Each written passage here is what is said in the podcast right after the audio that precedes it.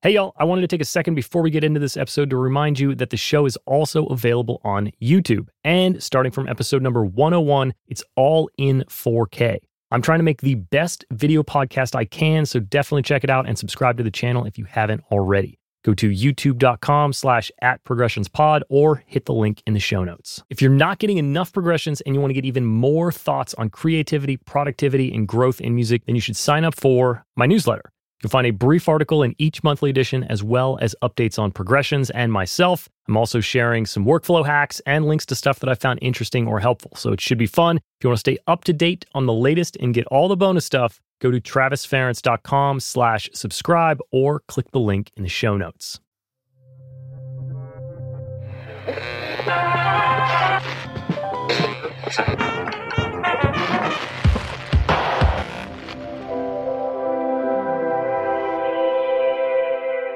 Hey, welcome to Progression Success in the Music Industry. I'm your host, Travis Ference, and this is episode number 42. We've got a really great interview today with a super talented, multifaceted musician, artist, and more. But first, I wanted to have a feel good chat about being an all round good person. I mean, it'll hopefully be deeper than that, but if you take just one thing from it, let it be that sentence. So, I've encountered a lot of people in my time in this industry. And there's one type of person that stands out to me the type of person that wants to help you succeed even when it doesn't directly benefit them. What is wrong with these crazy people? See, when you encounter these so called good people out in the wild, if you track their movements long enough, you'll usually find that they return to the herd and that there's a lot of them. And you know what? They're all really satisfied with their careers. They're also generally pretty successful. And they have really strong relationships with a wide network of people. They are always recommending each other for gigs and suggesting one person meet another, etc. These people have tapped into one of the secrets of a fulfilling career. They understand that you can view this industry with a mindset of abundance and not with fear and scarcity. Okay, pause. At least one of you is saying to yourself, Abundant schmundance, this is nonsense. Screw this guy. There's none of work in this industry. And the first thing I'll tell you is that's a run on sentence. The second thing I'll tell you is I've dropped the scarcity mindset towards work in this business, and I try to view things from the angle of abundance at all times. And that's when you're going to come back to me and say, Well, you work all the time. And my response is going to be, You know what? I have down days, or sometimes even down weeks, and that's fine. I know that my career is not over and that there is a gig out there that I can have if I go find it. Okay, so semi joke rant over. Here's the thing about the abundance versus scarcity argument, and the kind of the point of this intro. When you have a positive outlook on the industry around you with the idea that you can all grow and it all improve and all work, then you carry that into your interactions with other people. And trust me, they see the positive light that you bring into the room. When you come from a place of scarcity, you come at the industry with a selfish angle to begin with, and that will trickle into your other actions. You won't show your assistant a technique you used after the session, or maybe you won't recommend another producer for a gig. You'll just take it, even though it's not the genre you do your best work in. See, building a successful career and strong relationships in this industry is based a lot more on the quality of person you are and not the quantity of work you do. When you take the abundance approach, you do things like share a tip with your studio assistant, or exchange advice over coffee, or connect two people that you think would work well together, or recommend a peer for a gig because you're too busy to take it. You share and you thrive in the community thriving. And when you do stuff like this, you leave an impact on the people you're interacting with. And leaving an impact on the people is how you build a career. If you set out to leave an impact on the project or the music, well, there's that selfish angle again.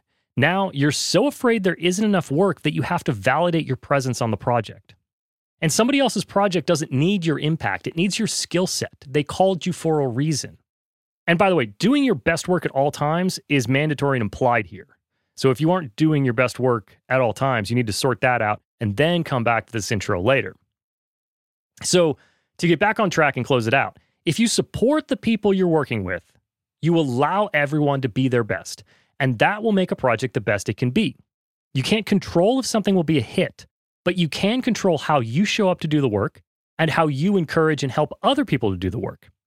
So, in closing, the type of person you are matters. If you're pushing your peers to be better and you're helping people regardless of whether it helps you, everybody will recognize that. And one day you'll find yourself becoming a part of a super supportive network of like minded people, and that you will all be winning together.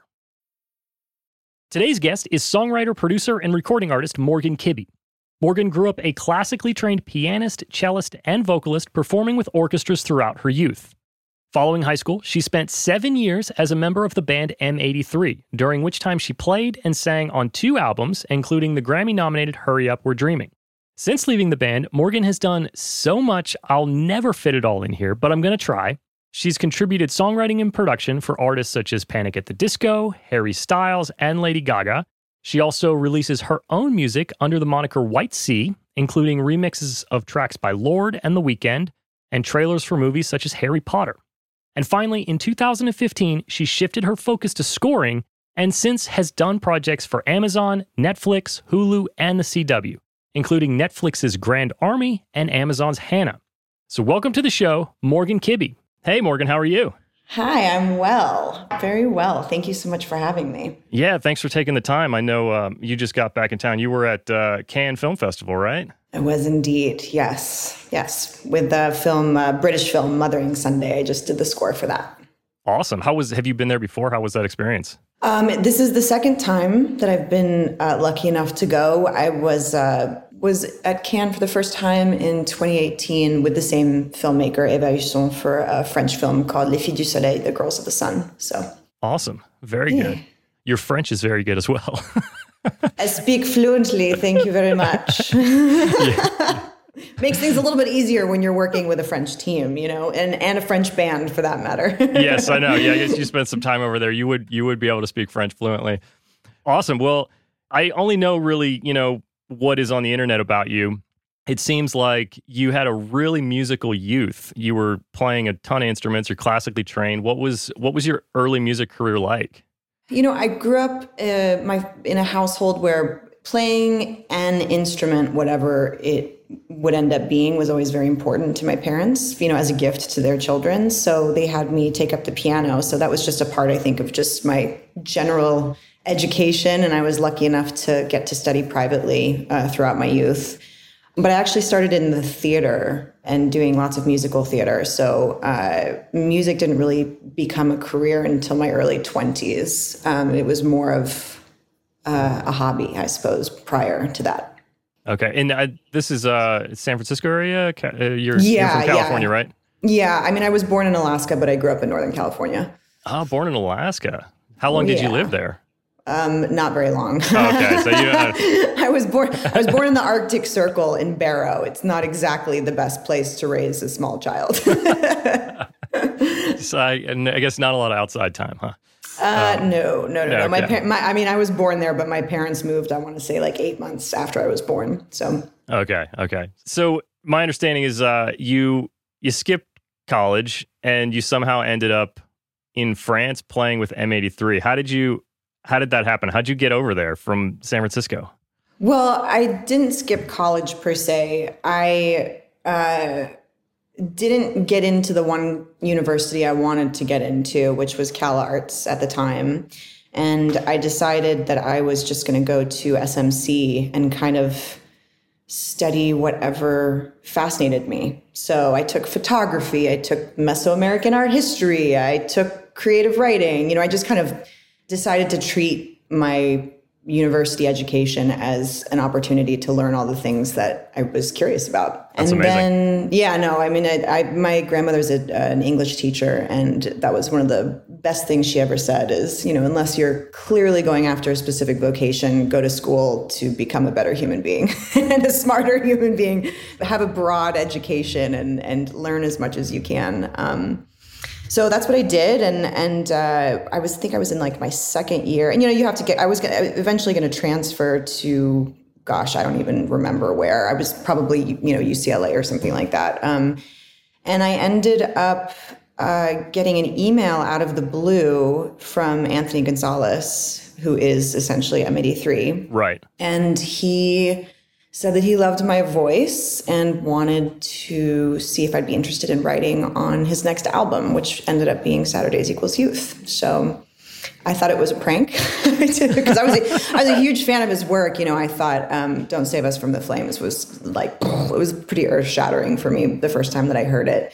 And strangely enough, the whole reason he got my email and had even heard me sing in the first place, because I wasn't making music at the time, you know, at least I wasn't releasing anything, was um, uh, Ava, the director of the film that I just went to Cannes with. I met her when I was 17 in a hallway at the AFI here in LA. Oh, when wow. I was still an actress, don't tell anybody. Um, and uh, yeah, and uh, she was doing her first feature at the time. It never got released, but uh, she had asked Anthony to do the music for it, to to write to write the score for it, and I think she felt guilty that she couldn't use me as an actress in the film because there was it was about a Norican family, which clearly I am like the. Uh, the most Irish Catholic Jew you've ever seen in your whole life. Um, so uh, whatever, she couldn't use me in the film as an actress, and so she uh, gave Anthony, I think, some you know crappy demos I was working on, and and uh, anyways, long story short, he really liked my voice, and he started sending me demos, and um, I just furiously started writing lyrics and sending him vocal ideas to some of his tracks. And before I knew it, I was on a plane going to Wales to work on that record with him. And that's how amazing. I ended up in the band. Yeah. That is amazing. That's awesome. So your first experience was in the studio with them then? Oh my God. Yeah. I was terrified. I was so terrified. I was so, I was, I mean, can you imagine? It's like, I had zero, zero experience really being in the studio. I'd right. never made a record before. I had never collaborated in that way before. Even you know, even though I had grown up in the theater and and I, I, mean, I love collaboration. I thrive on collaboration. I prefer it to working alone. But I couldn't sleep. I couldn't sleep like the first two nights there. I was just so I was so nervous about fucking up, you know, or you know, just or not coming through. Even though we had kind of set down this baseline comfort level in terms of exchanging ideas. Yeah. I didn't know what the hell I was doing. So it was definitely jumping into the deep end. Oh, that yeah, that's the, I think some one of the most amazing things I've heard in a session was like at the very beginning of a session, you know, artists, producers, songwriters, you have to play that like get to know each other game, right? It's speed dating. Yeah, exactly. it's know? like speed dating, but exactly. Uh, I mean, yeah. The uh, the artist, the first thing out of her mouth was, you know, like say anything. I don't care if it's good. I don't care if it's bad. Just say everything. Don't hold back. And you know, it just breaks the ice and makes everybody a little bit more comfortable, you know? Yeah. I mean, it gets easier as you get older, let's be honest. You know, it's a muscle. So the more you do it, True. the more you kind of just, you show up and I don't know, maybe that's like the biggest gift of age is you just don't care anymore. like right. you can't. I don't mean it in that like pessimistic way, but it's like you just you you show up, you do your you do your thing. There's nothing to hide. You know, you get comfortable being in your own skin because it's the thing that you do every day. So exactly, yeah. They they call it wisdom, but it, it's really uh, it's exhaustion. You just, let's you be just honest. It's ex- exhaustion and, and lack of care. Yeah. I'm joking. I'm joking. Oh, that's that's good. Okay, so you guys made that first record together not his first record, but the first record you were involved with. And then you were in the band on the road. I'm assuming you guys are doing world tours, European tours. Was that the first time you were on a stage in front of all those people? No, I mean, you know, luckily in terms of performance, that part was the easy part for me oh, okay. in the in the sense that, you know, I had grown up performing classically in front of audiences and also obviously within uh, my time in the in the theater. So I was I was used to being on stage. But it was a crash course in touring at a smaller uh, van level. I had never done that before. Uh, so, you know, we really, we, we, we had some tough tours, you know, some amazing tours and some tough tours. But at the time, you know, M83 wasn't huge. It was a cult band. Um, it was. Yeah. Had a, like an incredibly devoted following. Um, I mean, I was so lucky to be touring with Anthony at a time when especially with that particular album it, you could really sense that the wheels were the train was kind of leaving the station in a new way i think just for the um, just for his audience and and his his trajectory and his career and and and with that body of work. But um but yeah so we did i think like two years two and a half years of like solid touring it was brutal, but it was what you're supposed to do in your 20s, and it was awesome, and we had a blast. It was fantastic. Would you tell every musician that they got to spend a little bit of time in the van? Hell yeah. Yeah. Are you kidding me?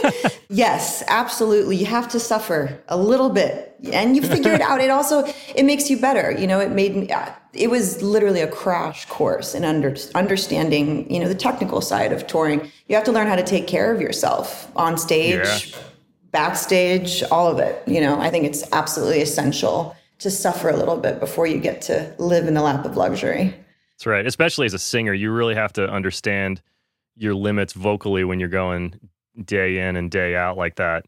Yeah, So, for sure. For yeah. sure. Okay, so like you said, the train's leaving, and we're we're getting towards "Hurry Up, We're Dreaming," which you know we've heard so many songs off of that like constantly.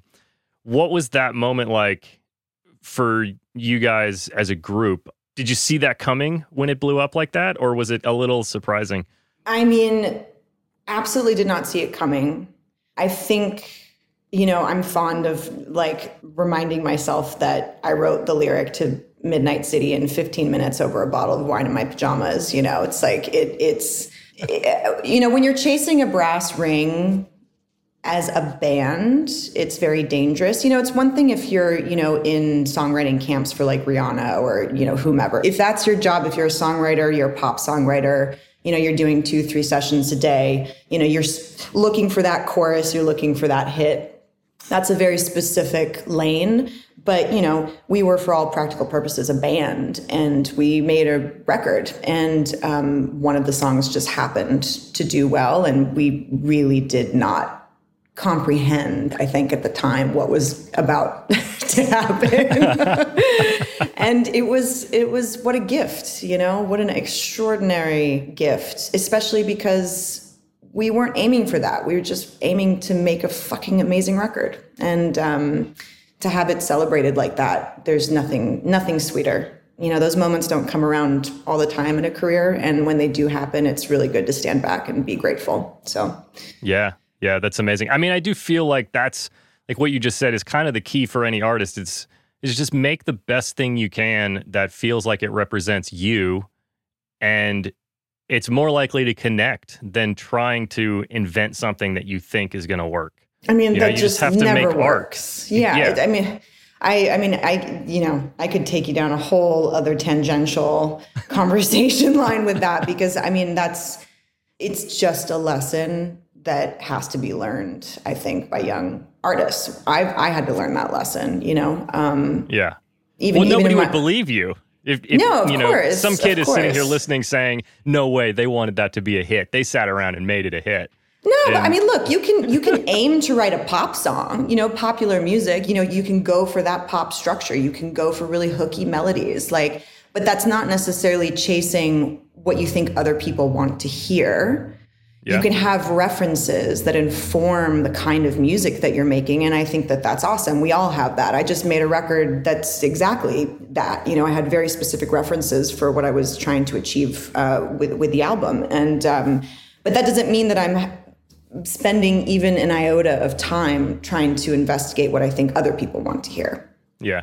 Yeah. It's pointless. It, it, it, and every time I've done that in the past, which thank goodness has not been too much, it has left me feeling so bereft afterwards because when it doesn't do what you hope it's going to do, it leaves you that much more disappointed in the aftermath.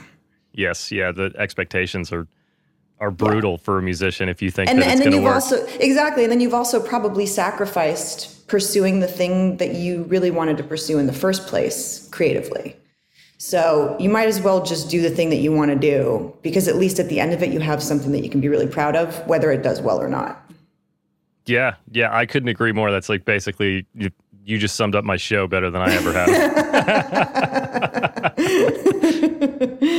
uh, but yeah, I, I, t- I mean, I can think of so many engineers and producers that I know, myself included, where you've like, you know, I've chased a gig or chased a credit, and you're like, this is the credit that's going to like make a difference, and you know, Oh. it doesn't. You know, it's the it's surprising the records that you make or you write that keep people coming back. You're always like, it's this one.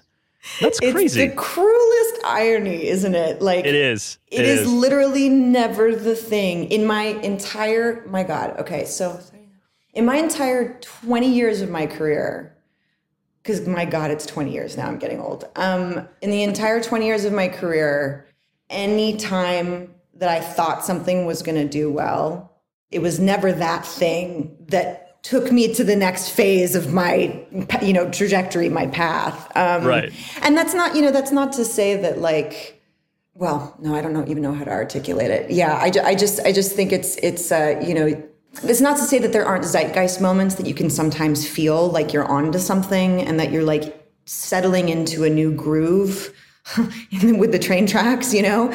Um, but I definitely think that our lives are, uh, our careers are a, a sum of all of their parts. It's not one thing that does something specific. It, it might be the spark that lights the kindling that you've built up over the years but it's really never just one thing. No, no, definitely not. Yeah, that's, that's really well put. Well, you so you mentioned going on to the next path. So you just in your career you you hit this M83 highlight moment, and then shortly after you leave the band. What was that decision like? Was that a hard decision? Was that a decision like uh, this is now I'm going to do my other thing. I'm going to chase this other thing now. Well, it wasn't shortly after, honestly. It was, you know, a solid seven to eight years of being in that band. Because I joined when I, in 2000 and, 2008. Oh my God, no. It, yeah, to 2007. No, I guess it was five years. Gosh, feels a, feels a lot longer. um, Hurry Up, We're Dreaming was like what 2011. No, no, no, no, no. Hurry up. Uh, oh, yes. Hurry Up, We're Dreaming was like 2011. And my last gig was when we headlined the Hollywood Bowl in 2012 or 2013, okay. or I think it was 2013, actually. Okay. Regardless, it, uh, you know, I was about to hit my 30s. And even though I was you know, a, a, a you know, consistent and major contributor on the writing side for these two albums that I was lucky enough to be a part of. And obviously I sang on them, etc. and then played and all that jazz. It wasn't my band, yeah. you know? So I had this kind of come to Jesus moment where I was like, okay, well, at the end of the day, I'm not signed to this record deal. This isn't my band. I want something that's mine. And I I was lucky enough to realize, you know, in my late 20s that you only start to have less and less energy as you get older. so I knew there was like a limited amount of time to start making big moves. Right or at least I felt that way at the time. I, obviously, you know, you can change careers at 50. I, I truly believe it's if, if it's where you're supposed to be, it will it will be what it will it will be. There's like no time limit on uh, choosing new paths. But at the time, I was very conscious that you know touring like that destroyed my personal life. It was brutal mentally, physically, and um, it just gets harder as you get older. No matter how comfortable the touring situation is. So, and I think Anthony, you know, he's like a brother to me. I love him dearly, but I think I think we were both just kind of ready for a change, to be perfectly honest with you. And uh, he tends to use different female vocalists for every album, and I got lucky in that I I happened to be with him for two album cycles. So I think he was just ready for a change, and so was I. So it was kind of like a mutual um, parting of ways. You know, it was terrifying. I was really scared. It was my home and it's what I knew. And the thought of starting fresh with my own project, because that seemed to be like the next natural step was to write a record for myself, was a humbling. It was it was humbling. uh, so then that's the beginning of White Sea then.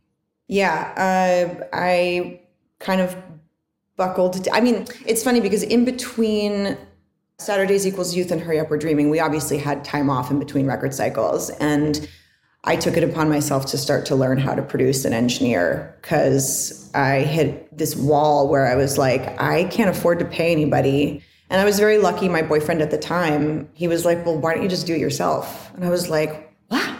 It was very disturbing to me in retrospect to realize that that was so not a part of the collective conversation that women can produce themselves. Like in my mind, it was some subconscious bullshit plant, you know, where it was like, well, you have to have a guy come in and do it for you. No one yeah. told me that, but it's like this subversive, subconscious thing. And um, I will always eternally be grateful to him for kind of looking at me and just going, What are you talking about? Just figure it out. And I was like, Okay, thank that's you, buddy. Awesome.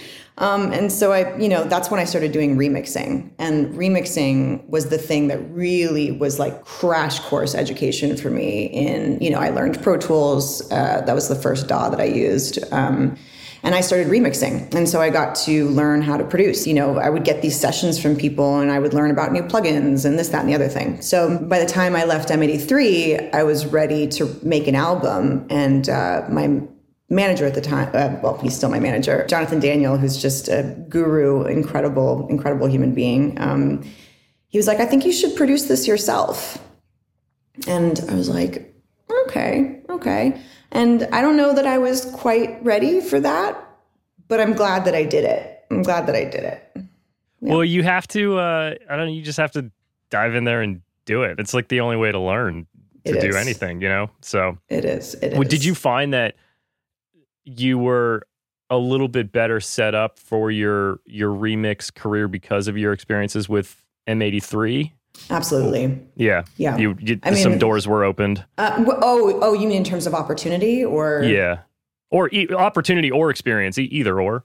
Um, yes, absolutely. I mean, you know, when I first joined M83, I didn't know who Tangerine Dream was. You know, like it was, it was, it was a crash course education for me. I grew up listening to jazz, classical, and bands from the 70s that my dad used to you know do covers of in Nashville. So you know my my musical education and and I also grew up as like when I got a little bit older as a teenager the the kind of more you know popular music I listened to was a lot of hip hop and a lot of trip hop. I didn't really get into the deep electronic vast expansive incredible world that it is until M83 Anthony was kind of a really amazing teacher, and he's a, just a voracious uh, discoverer. so, um, so yeah, it set me up not only in terms of like learning about synthesizers and understanding synthesis and and uh, uh, but it, but obviously with the success of Midnight City and my credits on those two records, it opened obviously a lot of doors for me. And at the time, I was really the only woman that was getting hired by major labels to do remixes. It was always me and like you know five other guys doing remixes on like a Britney album or something like that. So there was this, there was you know it was great, but it, you know, and it's not to make it into something that it's not, but there was a space there, and um, and I filled it, and I'm really lucky to have had that opportunity. So. If you're enjoying this episode, then please consider pulling your phone out, tapping that share button, and sending this to one person that you think would enjoy it. Obviously, it would be huge for me, but it could be even more game changing for that person. You just never know what can inspire or help someone else out. I want to take a second to tell you about Secret Sonics, a podcast by Ben Wallach and Carl Bonner. Secret Sonics is one of my favorite shows, and it's now double amazing with the addition of Carl Bonner as a co host. Ben and Carl have teamed up to discuss the real world trials and triumphs of music production. They cover it all from mixing and studio tricks to branding and mindsets. If you're a fan of progressions, you'll be a fan of Secret Sonics. Check it out wherever you listen to podcasts or hit the link in the show notes. That's amazing. Did the remixes start to lead you towards your songwriting and your production for other artists portion of your career as well? Yeah, yeah, for sure, for sure. I mean, after after I put out the first White Sea record, which was a complete and total flop and failure, um, and rightfully so because I hadn't found my voice yet. You know, I think I, I I'm obviously being a bit uh, punchy, but uh, it was an experiment for me in retrospect. Like when I think back on it now, I was just figuring shit out. I didn't know what the fuck I was doing. You know, I was like trying to see I have so there's so many types of music that I adore and that I love. And at the time I was just too green. And I'm also a late bloomer, I think, creatively. I was just a little bit too green to understand what it was that was really me, you know? So I kind of look at that record as a, a way of exploring all the things I loved, whether it was Bowie or disco or Prince or, you know, um, big 80s power ballads, you know. Yes. So it's so, so it was a little bit of like a mishmash of just like okay, we know what you like, but we don't know who you are. That's kind of how what I walk away feeling about that first record. So I ended up on a B market tour opening up for some friends of mine in the Naked and Famous and it was my first taste of getting back in the van after you know ending you know and by the way I slogged it out at the beginning of M83 I know what it is to slog but I was about to hit 30 and I found myself in the back of a van and I was like, no, this is not good. this is not where I saw my life heading.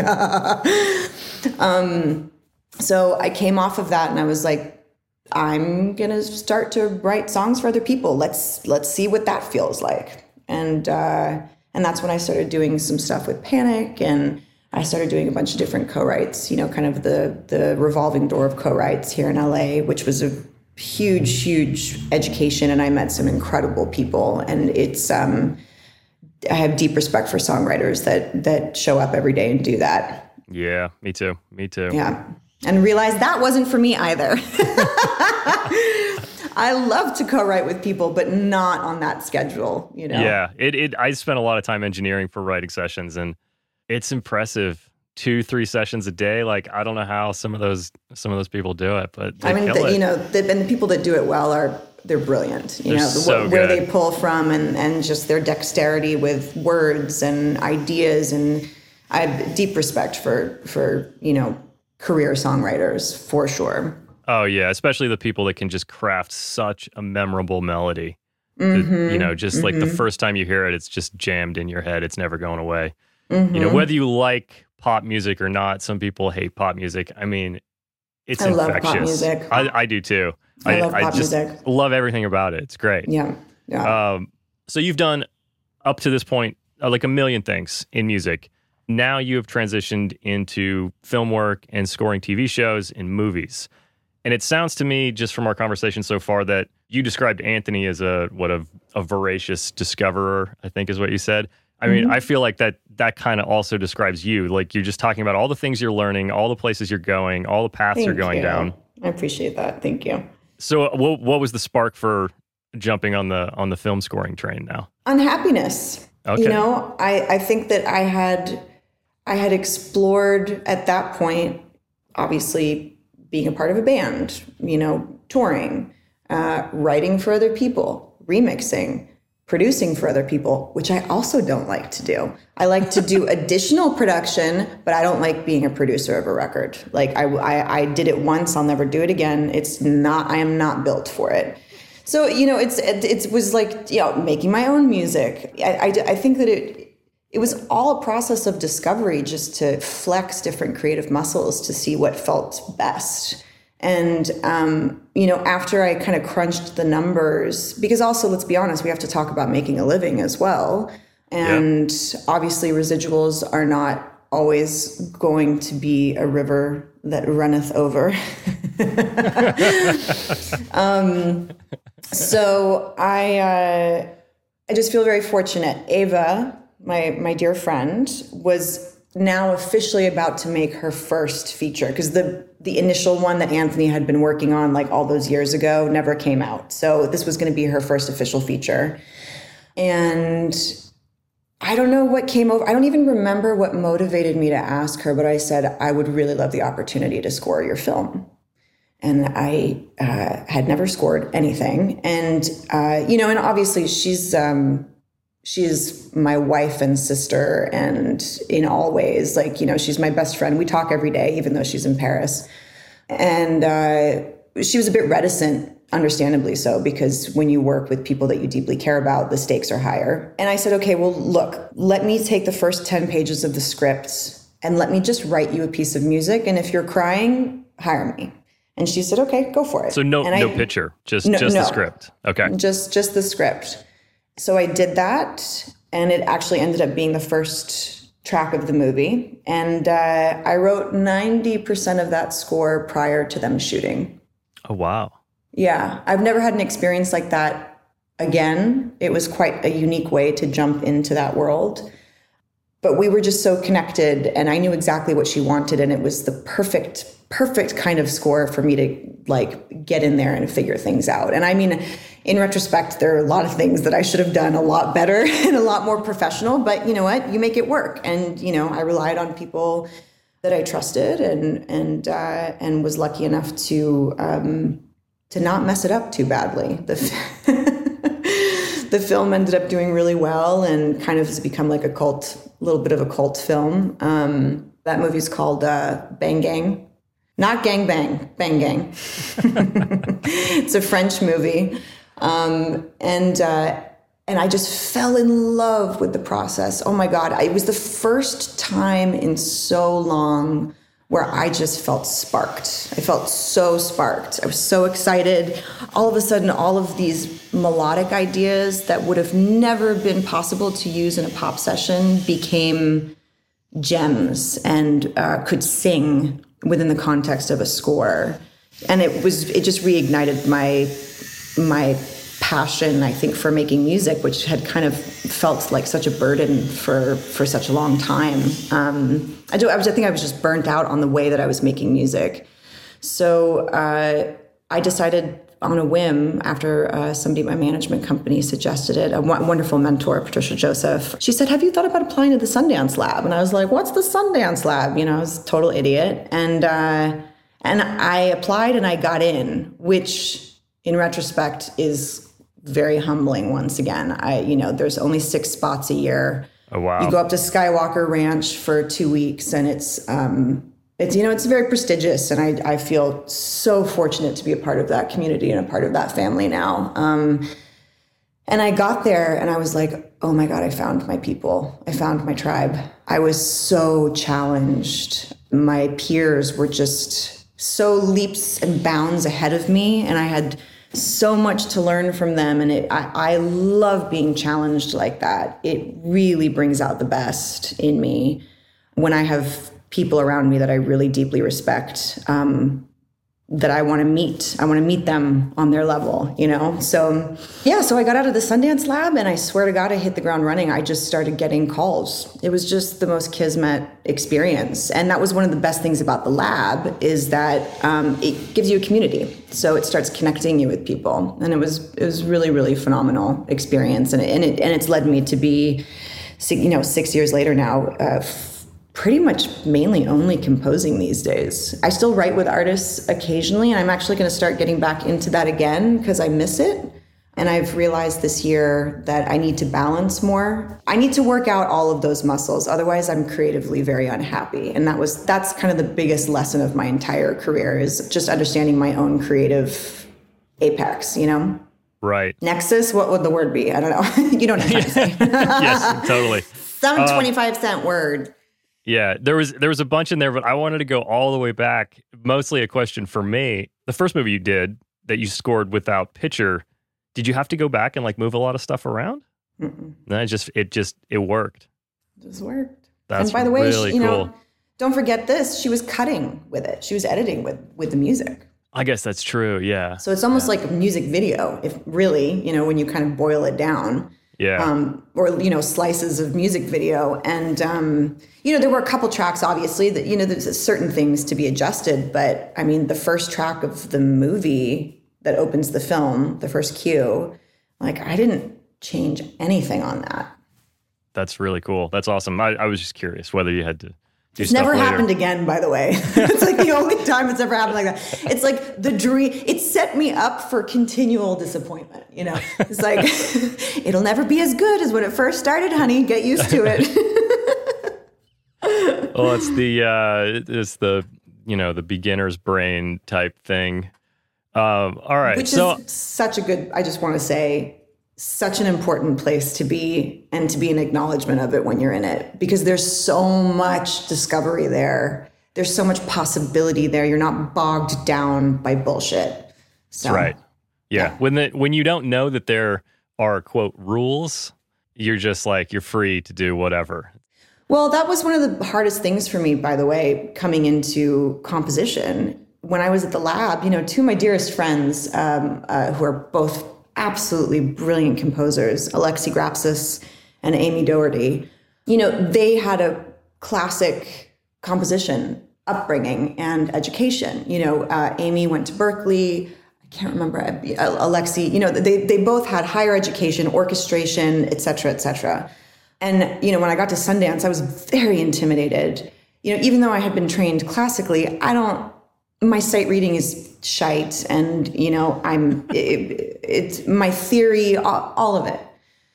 Obviously, the composition world has opened up a lot in terms of electronic scores being just as prevalent as more traditional um, formats of scoring. But I, I'll never forget, you know, I had such imposter syndrome. But you have three mentors over the course of the first week, and you have to to rescore a scene from a movie that they've scored. So uh, it was fascinating. We got to see everything projected. You know, each each alumna, you know, had their thing projected after we had worked on it for like two days straight or whatever. And Alexi came up to me afterwards.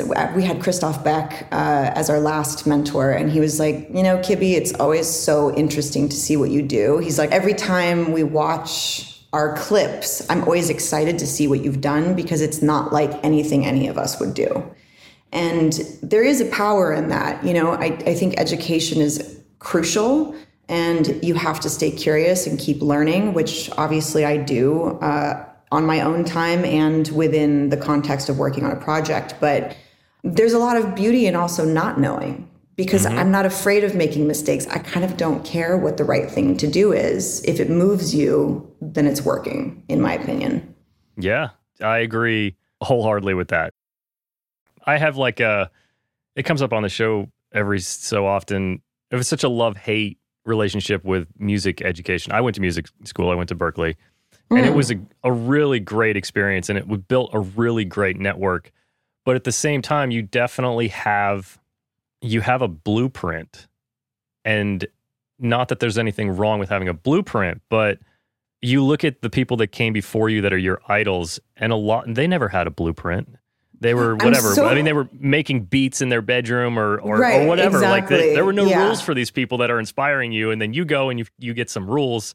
But yet, it's also very it's a very powerful tool. Education. So it, uh, I don't know. I go both ways. Oh, sometimes. it's a double edged sword for sure. It also depends on what you're trying to do. Like yeah. if you're going to be a doctor, you should probably go to school. you know what I mean? We are pro gonna, doctors going to school here. Exactly. if you want to be an orchestrator, you should probably go to school. Do, do you yeah. know what I mean? Like, yeah. and I'm so, I'm actually fast. I'm going to ask you a question. I'm Uh-oh. so fascinated. Like, can you nutshell like the concept of the blueprint that you were given at school? Because I don't know what that means. Is that like approach to scoring? Is that approach to, is it theory? Is it technical? Like, what, what do you mean by blueprint? Um, well, in my case, I studied engineering and production. So my blueprint was kind of this is what you do in a session. This is what your first job is going to be. This is what your second job is going to be. Then you're going to get this promotion. Um, and basically, I guess I'm I'm describing a career path that existed maybe 20 years ago that I don't think exists anymore. The right. traditional studio path. Right. You know, from a I was you know not the worst guitar player at Berklee, but I, I had to be in the bottom 10 Oh, um, I'm going to beat you. I'm the most shite guitar player. I mean, obviously, look at these things. uh, but, uh, you know, from like a theory perspective, like I, I, learned a lot of theory and I mean, I can't sight read for shit. So um, mostly I'd spent all my time in that engineering program. So the blueprint that, that I talk about is kind of a career trajectory okay, type okay. thing. So, yeah. okay. Interesting. Interesting. Yeah. yeah. Cause like when you talk about theory, like for me, that's, that's still the thing I feel very self-conscious about my theory is very mediocre, um, you know, voicings, etc. But it was interesting, you know, I, I randomly found online because, like I said, you have to stay curious. It doesn't matter where you are in your career. You have yeah. to keep learning, whether it's within a collaboration or it's on a project or self education. I mean, I'm like a YouTube addict when it comes to just learning new techniques, you know, Same. whatever. Same. But I, I ended up finding randomly a teacher from USC who did private lessons because I, I'm not going to go back to school at this point. You know, it's, it's like. I have bills to pay. It's too late, but I want to continue to learn. So he would come over once a week for a couple months. This was like before the pandemic, and um, and I thought, oh, okay, well, I'll just get like I need I need to like beef up my theory because I'm now starting to do scores that are orchestral and I need to know what the hell I'm doing. You know, I don't have an assistant. I don't have I mean, I work with an amazing orchestrator, but still.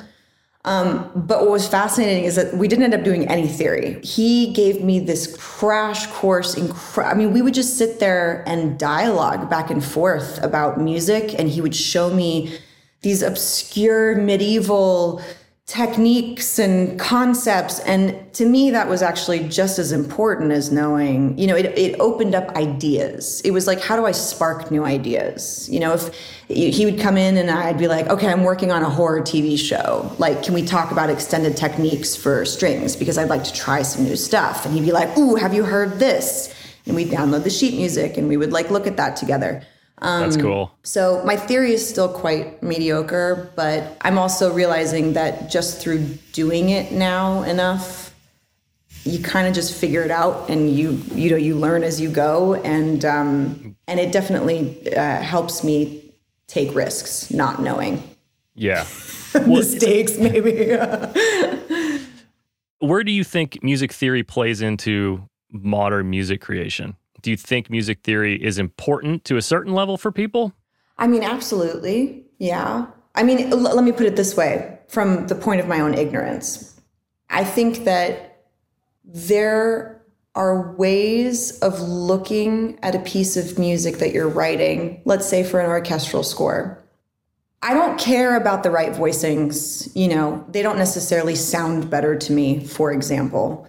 But sometimes I do wonder without a better foundation, theoretically speaking, if there aren't ideas that I am not pulling at to help in my creative process. So that's that's the one place where I think um, that not having a better theoretical background is is um, frustrating for me creatively. Mm. Um, but I don't think it's necessary. You know, it also depends on the kind of scores that you're doing you know, if you want to do solely orchestral scores, then probably having a stronger theory background is crucial. But maybe yeah. not. I don't know, you know. But there's a reason why Jonny Greenwood's music sounds the way that it does when he does his scores. You know, he he has a classical education if you're doing, you know, a Stranger Things type show, no, you need an ARP 2600 and you're good to go. You know, just you just have to be a child of the 80s and you're good. exactly, exactly. Um, I, I, love, I love the music in there. I love all that. Oh, I love, I love, I love them. They're great. Yeah, yeah. I feel like uh, ever since that show, I feel like I've seen other shows kind of shift their score to have that little bit of like 80s synth um, feeling to it. And I'm like, you guys really like you left a stamp there with that opening sequence. They did. Know? They did. I mean, that opening sequence is is is is timeless. It's fantastic.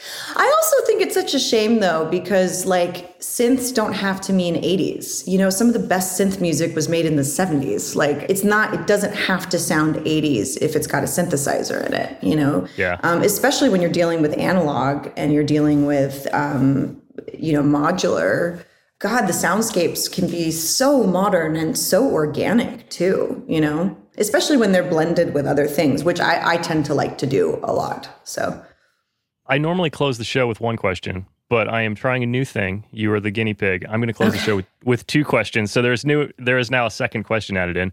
And we've probably touched on this a little bit, but I'm going to throw it out there anyway. Is there a time in your career when you actively chose to redefine what quote success was for you? Oh, yeah, absolutely. And I think that that's a really important question. And I'm always curious to hear that answer from other artists. Um, for me, I think when I switched over to composition as my focus, and I realized that, you know, I mean, granted, I was lucky. I got to have a taste of the rock star experience, you know.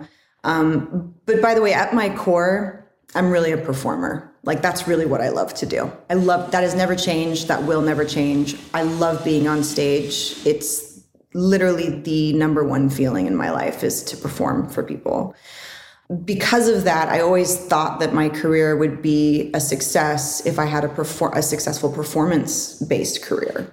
When I switched over to composition and I realized how much joy I had from writing music in such a different way that was never going to have me be on stage. You know, I'm, I'm not going to go perform my scores, um, even though people do that occasionally. You know, you don't go on tour with a score.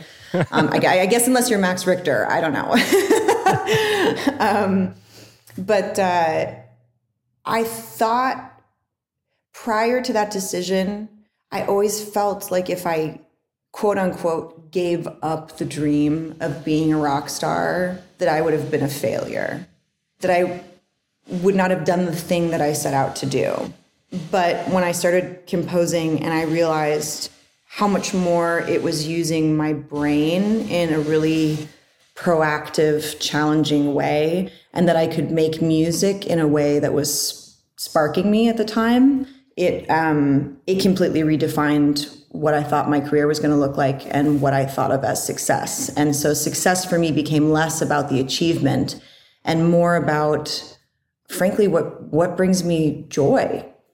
I mean, I don't mean to sound like a hippie, but I do think that's also part and parcel with getting older. And I think that that is such a gift, you know. I think it's yeah. I think smart people no matter what your career is no matter what you know iteration it takes are people that pursue the things that spark them and that bring them joy and that make them feel uh, continually curious. And i found that. And now i know that when i feel like i need to try something new i always do it. Amazing. Yeah i agree completely. That's why i put the question in there because i feel like everybody that's been in the music business long enough they've they've kind of like chased some image or some idea to a certain point, and then of eventually course. you're like, it doesn't matter. It doesn't matter if everybody thinks I'm supposed to be this because I want to do that. Yeah. So exactly. Exactly. That's a really amazing answer. I, I love that. I'm I'm glad uh, I'm glad you were the first one to answer. Oh, well, um, thank you. so uh, I've had an awesome time hanging out. I, I, will give you my my usual closing question. I don't know if you listen to the show, but uh, I do. I, I dove into all the episodes. I absolutely oh, adore the show. I think oh. it's fantastic. Yeah. Oh, amazing! Thank you. No, I'm, that that's humbling. Um, I appreciate it. Uh, so, what right now is your current big goal, and what is the next smallest step you're going to do to go towards it? well, you're catching me at an odd time. Um, perfect. Yeah. Maybe not so perfect for me, but perfect for answering your question and for keeping people listening. Uh, and if this is at all interesting. Um, I, you know, when I started composing, I was 30, and that is a bit late in the grand scheme of things to start that particular career. I entered into a second season of saying yes to everything. I think there seasons in life where you have to earn your place at the table and it's not 10,000 hours it's 100,000 hours and it's brutal it really is brutal it is um, because it doesn't happen magically for most of us we have to work really hard and you know uh, anyways I exited the season of yes, where you say yes to everything. To I had to build my resume. I had to I had to firmly wedge my foot in the door. And I exited that right before COVID and was very lucky to do some really extraordinary projects during COVID, whether it was, you know, the Lady Gaga stuff right before things shut down, literally two weeks before things shut down. And then I went straight into a, uh, Grand Army, the Netflix show. And I made a very conscious decision to like take better care of myself because I was working 16 hours a day, seven days a week, and I just couldn't physically sustain it anymore. So I exited the season of yes, entered a season of uh, sporadic no's when I feel like it's appropriate to try to be more specific about what I do so that I don't get hired for things that I don't want to do because I don't want to work on things I don't want to work on anymore. And I feel like I've earned the right to do that at this point in my career.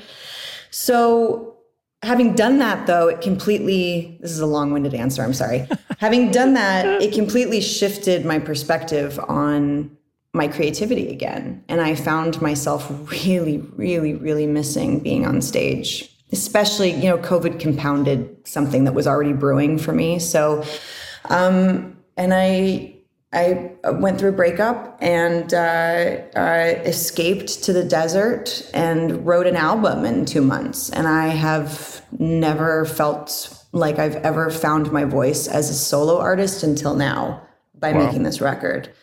Um, I am so excited to put some time into that and to be performing again and and singing again and um, it feels like I've never done it before because this genuinely is the first time I feel like I've ever had real access to my voice. And it's taken me a very long time to find it and a lot of really crappily written songs to get there. But, uh, but I'm there now and it feels really exciting. It feels really exciting. So I'm focusing on that and um, promoting Mothering Sunday, which I'm just, it's, I, simultaneously feel like this is the best score I've ever written. I'm really proud of the work.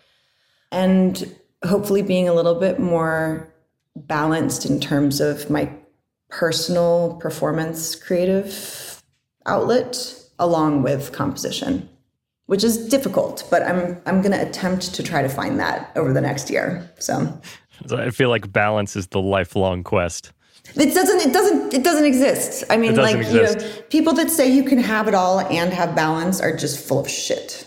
It's not possible. It's not possible. Let me put it to you this way: the last week of working on Mothering Sunday, I was pulling twenty to twenty-two hours a day. Oh my, my hips were in so much pain from sitting at my desk that they now will not stop cracking. so uh, yes, I do not miss those days. I just did one. I just did a, a project for a week that it was 18 hours a day, and I haven't done that in so long. I think I'm still recovering. Yeah, it's just but. so tough, though, don't you feel like? Because look, it doesn't always pan out like this, but you know, going to Cannes and having such an incredible reception for the movie in tandem with the music also being pointed out so specifically you know, you have those moments where you step back and you go, oh, God, it was brutal, but it was worth it.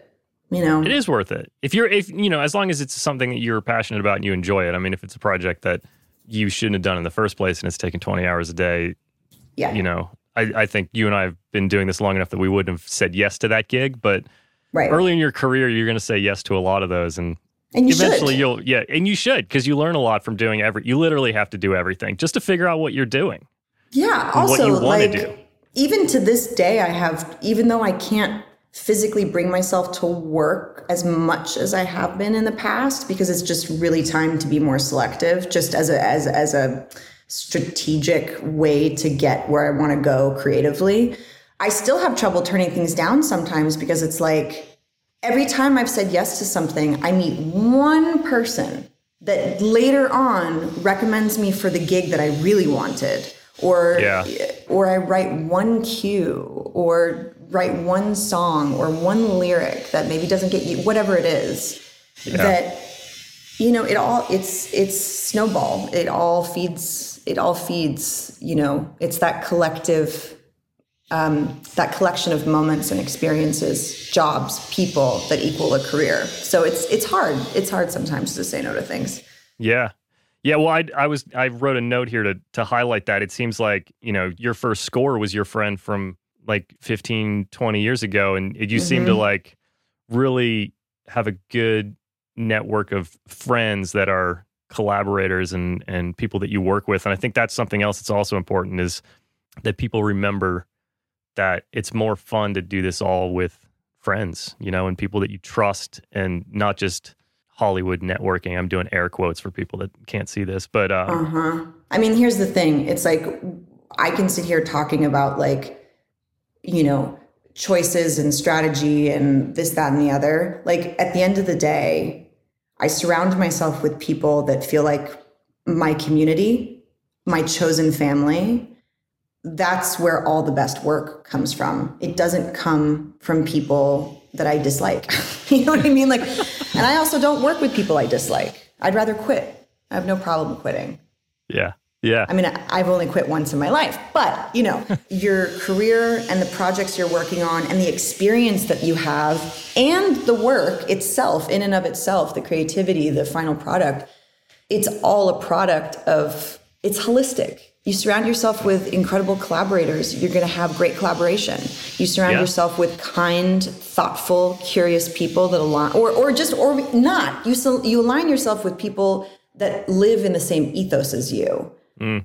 It's going to be an amazing career. It's going to be an amazing project, and that is a basic tenet that I hold to, and it's never ever steered me wrong. So amazing. That that is a that's an ultimate closer. So let's Let's do it. Morgan, thank you so much. This uh this was I mean, I really, really enjoyed this. I would we we should do this again. Um, Thanks for having me. It's on uh, one, 100 episodes from now, you're coming back. Uh, do you want to share websites or or anything with people where they can co- go and find you or management or whatever? Yeah, uh, well, I'm I I don't really use Twitter. I'm a, like I'm a Twitter stalker. I don't really post, but uh, I do post stuff on Instagram, and it's uh, White Sea Music, and my website is just morgankibby.com, and that's awesome. All the contact info is is there. Yeah, amazing. Awesome. Well, thank you so much. Have a great day. I'm glad we thank got to you. squeeze this in in the morning. Absolutely. Yeah, thank you. Thank you so much. So that's a wrap on episode 42. Thanks so much to Morgan Kibby for coming on the show. Please go check out her work. And if you've been enjoying the show, please share it with a friend or leave us a review. Those are the biggest things you can do at this time to support the show. Also, we are rapidly approaching our one year mark, which is crazy. I've got some changes in mind for the show, uh, but I also want to hear your thoughts. So if you have a guest recommendation or you have thoughts about the show, positive or negative, please email me at progressionspod at gmail.com. I will read all of your emails. Also, be warned, I will be adding you to my mailing list, but you will not be spammed. I promise that. Also, don't forget that we do have a Patreon now for the show. If you'd like to support it in that manner, be greatly appreciated. And finally, as usual, don't forget to join us at completeproducer.net and get in on our community there. It's a lot of fun. So we'll see you next week.